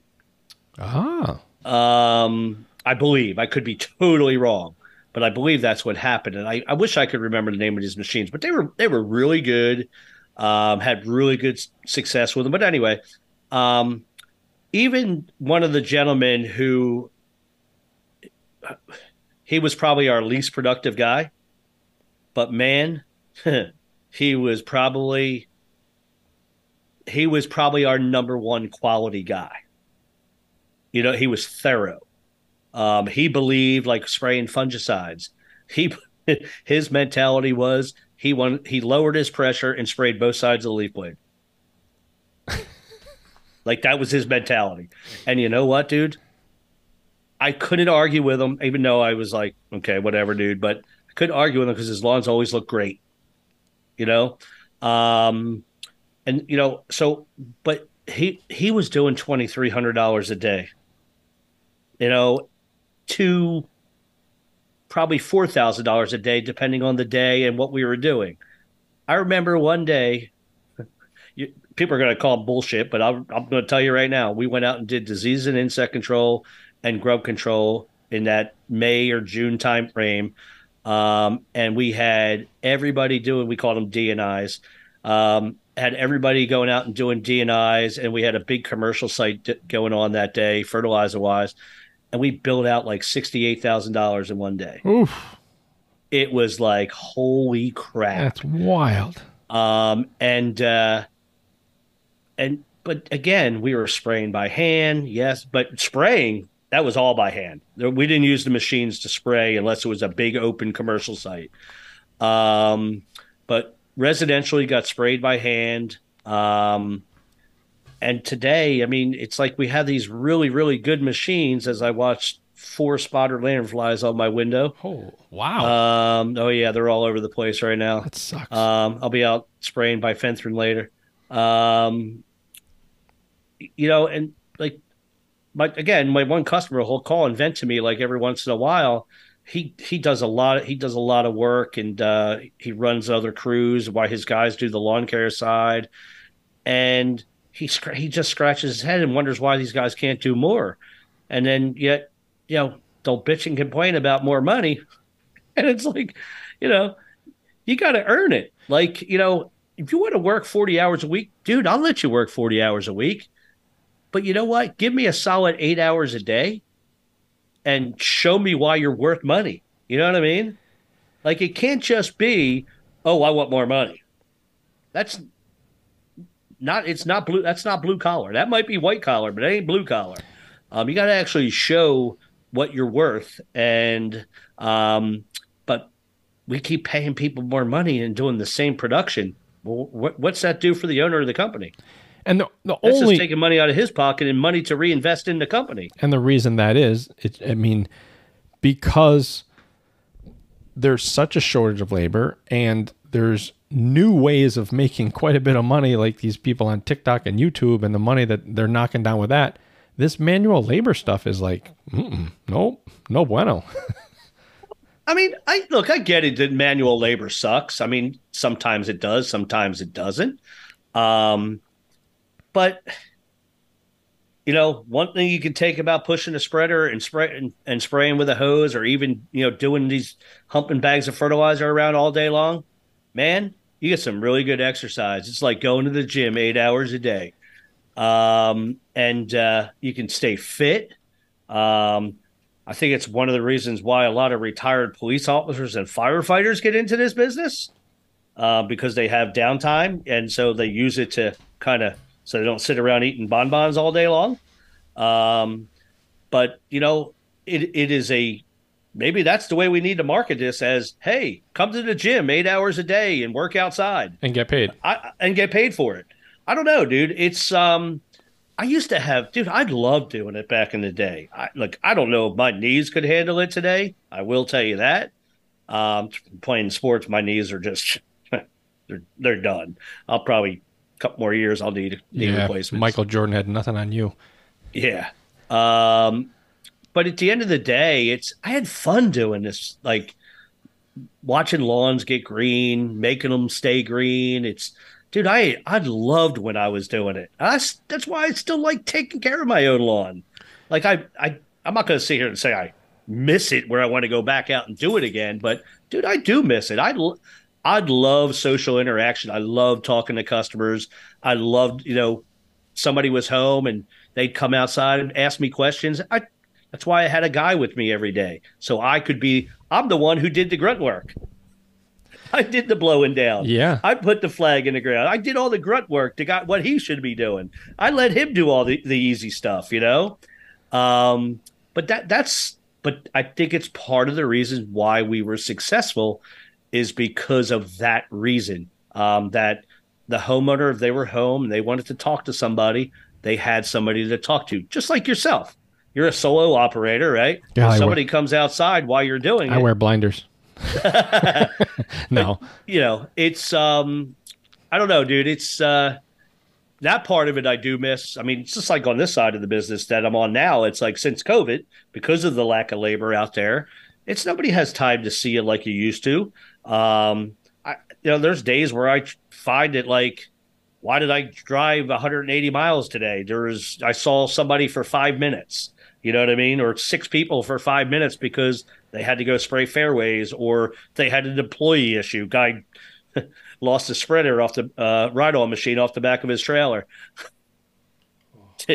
I showed you that picture, didn't I? That's horrible. Yeah, it's horrible. It's we got to make it fun again, I guess. I don't know. Well, I think a couple ways. One is if you have a team member and you're looking for ways to keep that person on your pay list and be involved is more involvement. And I think Chris Stout did it perfectly with the Silver Fox. Like his clients now know him as the Silver Fox. And they're not going to fire the Silver Fox because they have a personal interaction with that person. It's when I hear of other clients that want to come aboard or that I've taken on over the past, oh, it's a different technician every other day. When you can make your route specific for that applicator and they're at the same houses over and over again, a relationship is built. 1, 2, they become way more efficient on the properties. Man, even mine, a new customer, the second time there, I'm like, I can cut time off because I know what's coming up around the corner. I know how to approach the hill here. There was True Green had a guy that did one of my friend's house, is my friend's parents' house. And they only wanted him, and he ran a specific route in this town, and his people loved him. And he did a phenomenal job because he was old school. He didn't cut the corners. He squared everything like military, treated, yada, yada, yada. And then that company sold that. Oh, I'm sorry. That's how they got him. He came from a company that was acquired into True Green, and he was with True Green. And then when that gentleman left to go back to a smaller company because they wanted to constantly bounce him off of his route. And he had his route for 5 days that he would have the same houses over and over again until the round was done. And just having that customer relationship and having your technicians involved, there's nothing wrong with having your technicians involved in teaching them how to educate their clients and or upsell them on a problem. Have them part of the renewal process in the wintertime. Have them make the calls. Listen, hey, we're going into renewal. This is Pat. I've been your technician for the last 2 years, and here's a few things that I've noticed on your property. Of course, there's going to be a carrot involved with them, but it's a great way to keep them employed during the winter. Maybe not 40 a week, but maybe if you get them a partial, because what we run into here in being seasonal is finding team members that will take the winter off and have the funds to do it to come back in the spring. And I know Matt is going through a really, really hard time. If there's any technicians in Connecticut that's looking for work, I've got a guy that will give them more work with nothing but quality equipment and runs a quality program. But that's his problem. The guys just don't have the workload in the wintertime, so you have to find a way to keep them engaged, and you have to be big enough to be able to afford that too. It's there's a lot of young people in our society that are, how do I say this? They are at career, they're in careers or they're in positions that they didn't go to college for, because what they went to college for wasn't making them any money either, which that's another issue on its own in our society. But, you know, give it an opportunity, but take pride in what you're doing.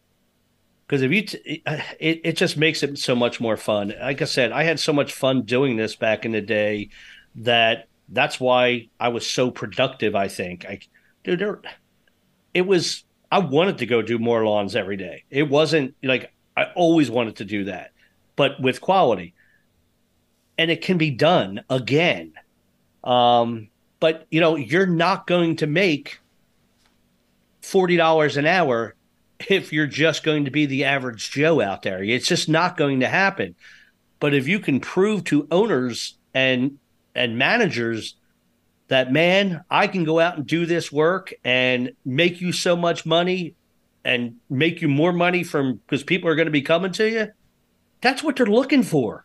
They don't want to have people that they have to babysit every day and, you know, worry about like, oh, what's wrong with my sprayer? And then I turn the sprayer on and the nozzles are clogged. You got to figure that stuff out on your own. You know what I mean? Like, I mean, that happens more than you think out here. But at the same time, like, I think owners and managers of some of these companies out there, that is what they're looking for. They want self-starters. How many times have we heard that word in our industry in a while? I don't think I've heard it in a long time. Yeah, you're right. I think it's been so desperate. They're just looking for workers. And now I'm pretty confident. Like, you may start at a certain dollar an hour. I'm not saying that you're going to make $40 an hour right away or at all. But if you come in, like, there's companies out there paying people $22 to $28 an hour in that ballpark for applicators. When I got into this business, I was making $12 an hour. Now, granted, that was 96. Okay, different time frame. But $26 an hour, plus if you really want to work overtime, you can have it, because there's guys out there will give it to you. Oof, yes, especially seeding season right now. You can go 7 days a week. Piece of cake. But at the end of the day, you got to show people what you're worth. It can't just be, oh, I'm going to go do this many lawns today, and I don't really give a. I was about to say a bad word. Or I don't. You know, I don't really give a crap, and, you know, it's not my company. But that's kind of what it is right now, and it's got to change. So I heard a great quote. I can't remember if it was yesterday, today, whatever, but I ended up writing it down and sending it to myself. The same boiling water can make an egg hard or a potato soft. Choose your water wisely. Yep. Really. I mean, that's great. That's great. I love it. Never heard that one before, and it's so true. It's all about your attitude and just a little simple flip of how you're thinking and going down a path can make or break you being successful or not. There are so many good companies in our areas. It's unbelievable. And I would say every one of the people I deal with, they are good owners, they're good people. They value family time. You know, do they want to have to work 80 hours a week? No. But they need people who are willing to put in the work. You know, it can't be, oh, I'm going to come in at 8 o'clock and I'm going home at noon. Yeah, if you want to be a part-time guy, that's one thing. But at the same time, you can work 40 hours a week in this industry. So if there's any young guys listening, you could work 40 hours in this industry a week and still make some really good money, but you do got to work a little hard to get your hands dirty. I mean, it's really that simple. And 99 out of 100 things that we apply are relatively safe. And even that 1% that technically, let's say, it may not be safe, it probably is safe. I'm just, you know. The science proves more often that it is safe when applied properly. It really is. And Bruce Hellerick, there it is. Yeah, you and I both know him. He was so well versed in the legalities and the science of glyphosate. And man, if anyone had a concern at one of the properties, HOA, whatever, he would be more than happy to just give them a, basically a book of education on that product. You know what's really funny about glyphosate? I sold more glyphosate this year than I have in the last 2 years combined. So the fact of the matter is that, you know, we can all talk about glyphosate. People can say how bad it is, right? It's not, number one. And number two, why do we keep using it if it's that bad? I mean, I couldn't even believe it. I was looking at my numbers the other day, and I was like, holy shit, I sold a lot of Roundup this year.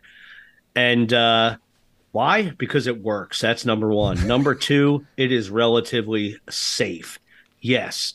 Could there be isolated circumstances that somebody's stupid when they're mixing it and they? So you're calling General Mills and Quaker and all, you're calling them stupid?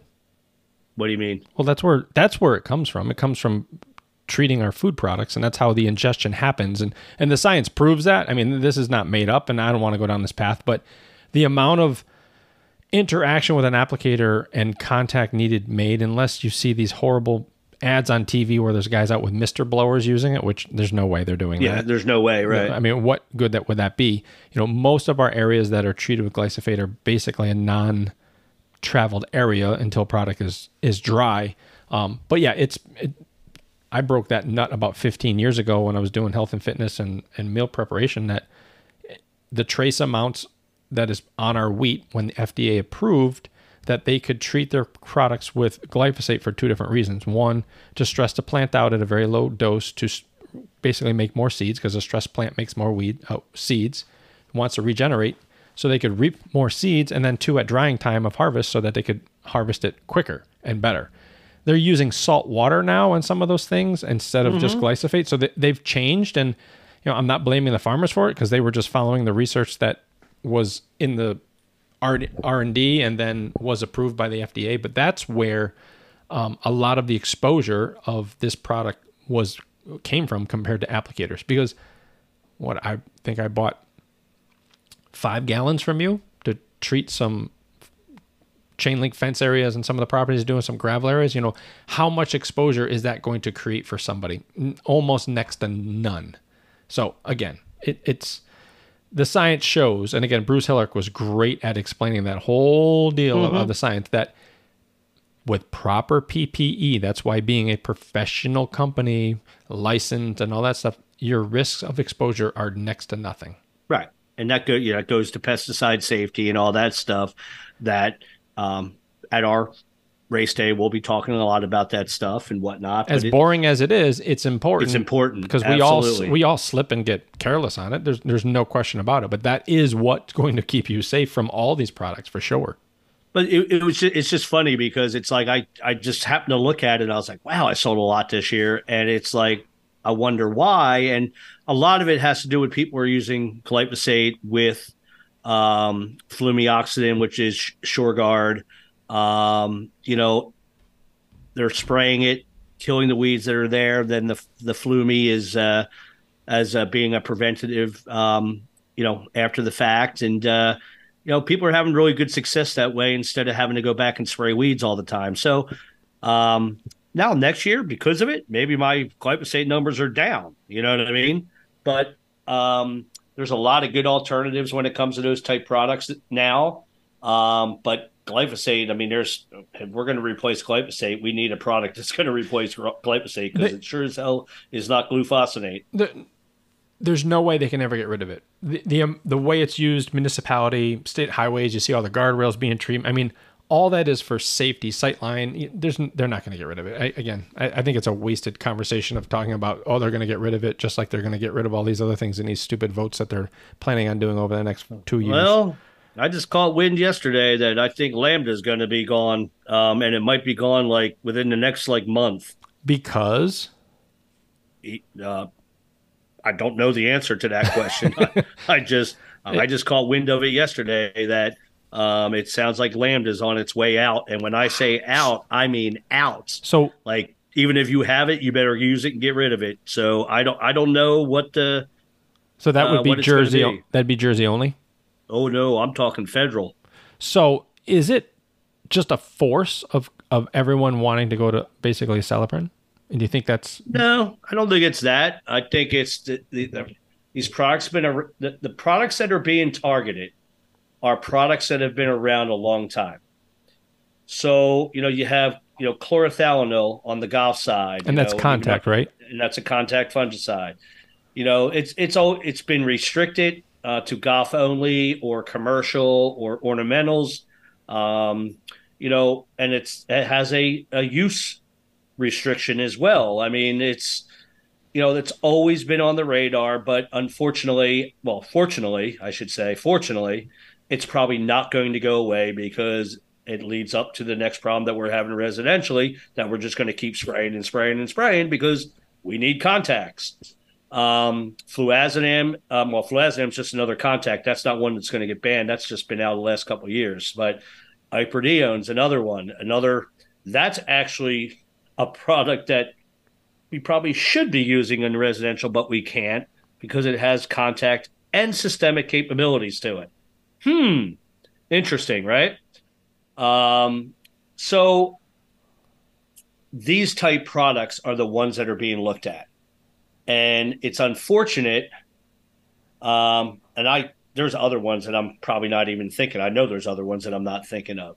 But it's one of those things that it's like, now you hear people start talking about dithane in the marketplace again, which is, my God, probably one of the oldest products out there that can't use it residentially. But in golf, a couple companies brought out dithane this year, or mancozeb. And I'm like, why? Because we need more contacts. I think products that are being looked at right now are products that have been out here a long time. And in turn, I can't answer like the imidacloprid thing. We both know why that is. Right. Well, stay tuned and see what's coming up down the road to that. That's all we can do. So a couple shout outs. One, Derek DeBlois. He's always tagging us. He's working out, losing weight. He's looking really good. He just posted a picture at the gym listening to us, which is cool. Him. Yeah. His goal is to become a full-time fireman, which God bless. I hope he does, and still be able to do this because it fits perfectly in a full-time fire schedule. And that's what he wants to do. And we need more people like him out there doing what they want to do. Absolutely.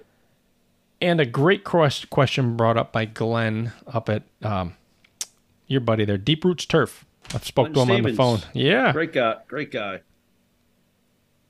What are some of the favorite podcasts that our listeners are listening to? So I'm going to post that in conjunction with this being released, and everyone can comment back on there. He just sent me one that I'm actually going to listen to tomorrow while I'm working. It's called A Better Way to Farm Podcast. It's on Spotify. And the title is... I've listened to that a few times. Yeah, and this one is Our Fertilizer Prices Going Down, episode 199. And I'll put that in the show notes. But I think it'd be cool because, there's this podcast, but it's only an hour.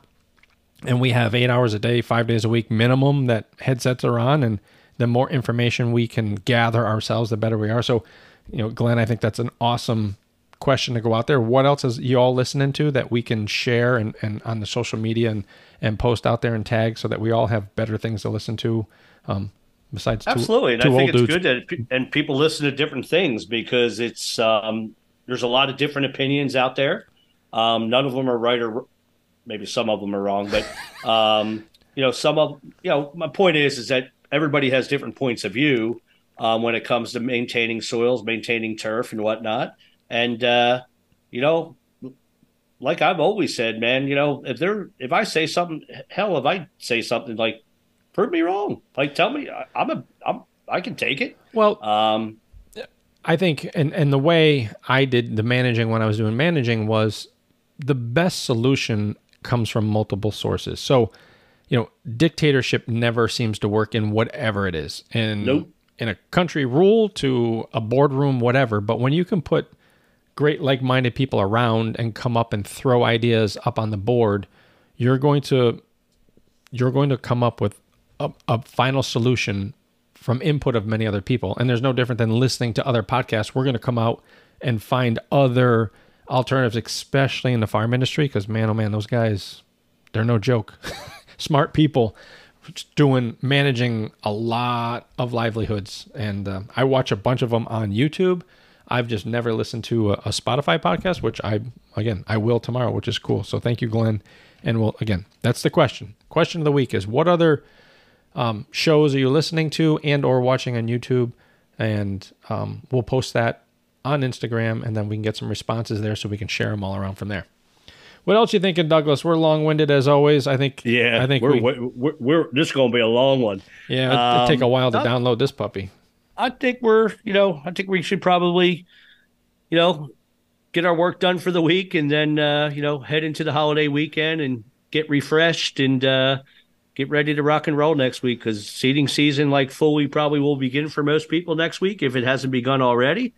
I know I got a lot of deliveries with seed going out next week. Guys that wanted to wait, they don't like going out that early, and that's fine. I want to go. My lawn is totally dead, and I want to go seed.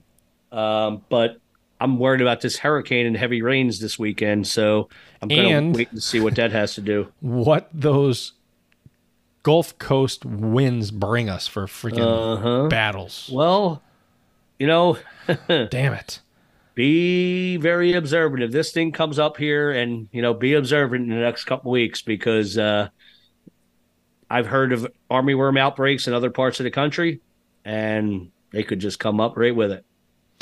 Oh, yeah. Plus, bacteria. And, supposedly it's going to get cooler. Glenn just texted. He's up in upper state New York. He's going to be in the 40s tonight. He said, so yeah, that's coming. Yeah, he told me that too. We're not going to quite have that because this old man will be wrapped up in a blanket. But, if it stays warm and humid, that bacteria comes in. We can have another little, I hate to say the word disease because I have it this week again. It just hasn't shut off yet. And we need that freaking switch to flip.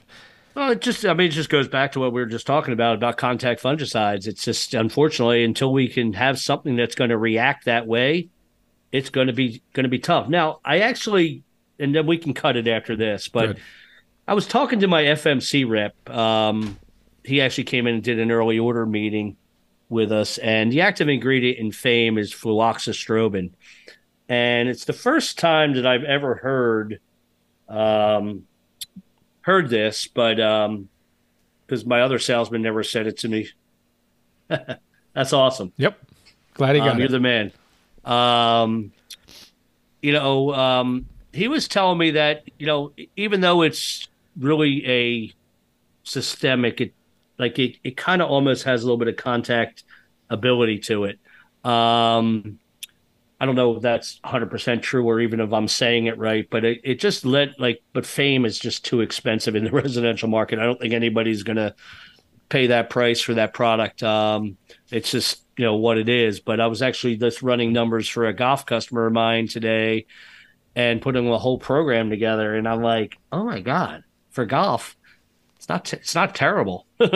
So it's just, when it comes to fungicides, I think one of the biggest things we need to start doing is rotating our chemicals, no matter what the price is, and stop spraying the same product over and over and over again.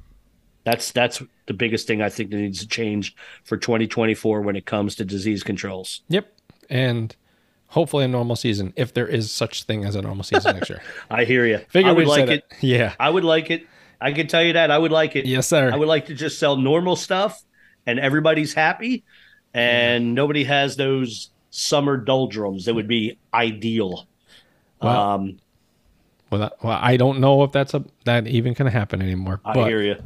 On that note, we're going to end this thing super long. So if you're out on turf, you had plenty to listen to. Hopefully we didn't bore you too much.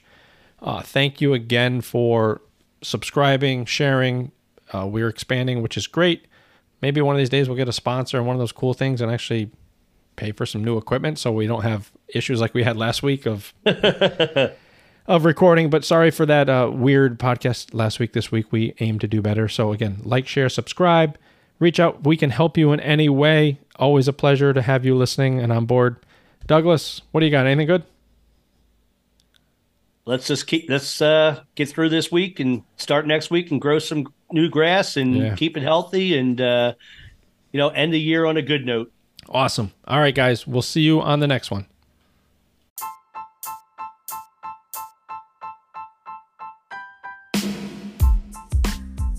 We hope you enjoyed today's episode of the Turf Nutrition and Management Podcast.